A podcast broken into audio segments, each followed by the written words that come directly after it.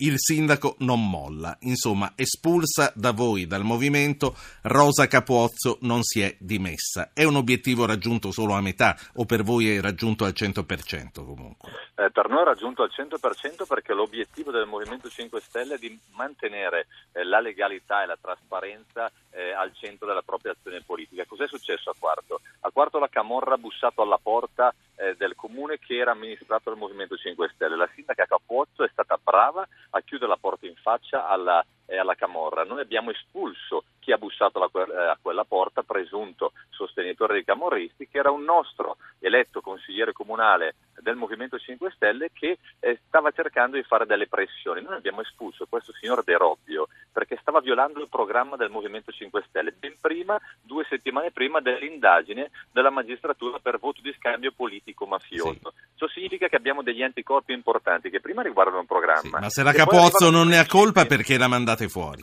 Arrivo, arrivo, anche al punto, ah. ovviamente. La Capozzo, però, da ieri sera, eh, dalle intercettazioni eh, che il pubblico ministero Woodcock sta, ha pubblicato, ha diciamo, reso pubbliche, che invitiamo ad andare avanti ed a renderle pubbliche tutte queste intercettazioni, è emerso che eh, la sindaca Capozzo sapeva perfettamente della gravità delle minacce e dei ricatti che aveva subito e lo diceva al telefono con un'altra consigliera. Purtroppo un'azione di questo tipo avrebbe comportato eh, immediatamente una denuncia in precura e subito dopo una diciamo, eh, comunicazione al, eh, a Beppe Grillo e al direttorio del Movimento 5 Stelle. A noi invece che cos'è che ha detto? Ha detto che si trattava norm- di normali pressioni politiche. Il signor De Robbio voleva affidare a dei privati la gestione dello stadio, voleva una poltrona e assegnare altre poltrone di assessore ai suoi amici. Così non era vero e quindi significa che nonostante lei sia stata brava, ripeto brava, a scacciare la camorra, non è stata sufficientemente brava a denunciarla e questo per noi non va bene. Il Movimento 5 Stelle, come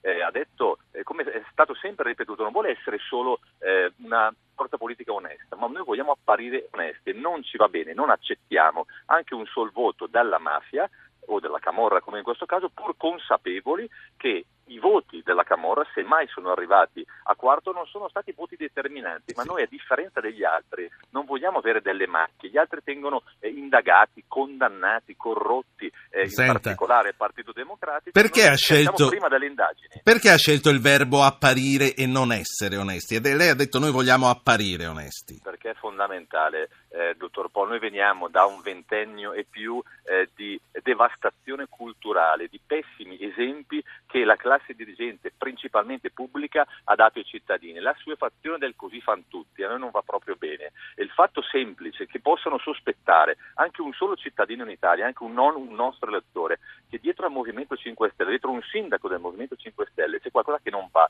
a noi non va bene e è anche un segnale, come secondo motivo, che noi diciamo chiaramente alla mafia e ai criminali e, o anche semplicemente agli opportunisti che non ci state che non ci stiamo, noi gli chiuderemo tutta, tutti la porta in sì. faccia e da noi non otterranno nulla. Faccio parlare Mimmo che chiama da Brindisi, ha mandato un messaggio col suo nome al 335 699 2949. Mimmo, lei è il primo questa sera, benvenuto. Bene, sono molto onorato di essere il primo, ma soprattutto di interloquire con voi. Saluto te, Ruggero, e il suo graditissimo ospite.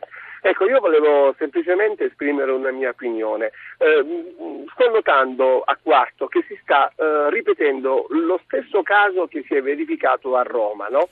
con il sindaco Marino che nonostante fosse stato diciamo, ripudiato dalla segreteria del suo partito, tentennava a dimettersi. Bene, io credo che la sindaca di Quarto deve senza alcun indugio, senza alcuna esitazione, dimettersi proprio per dimostrare a tutto quanto il popolo italiano che noi dei 5 Stelle, mi ci metto anch'io perché sono un attivista e lo dico con grande fierezza, con orgoglio, non abbiamo bisogno di poltrone, se facciamo una lotta la facciamo solo ed esclusivamente perché vogliamo sì. portare nel nostro paese una legalità, una democrazia caro Ruggero, che non Mimmo. c'è mai stata. Allora, ecco, eh, grazie di tutto. Io voglio solo precisare una cosa. Ignazio Marino non si è dimesso, ha ritirato le sue dimissioni, si sono dimessi i suoi consiglieri facendo così cadere il comune e Ignazio Marino compreso, però non si è dimesso lui e eh, quindi ehm, vediamo cosa farà la Capuozzo. Grazie Mimmo. Paolo Lecce, buonasera.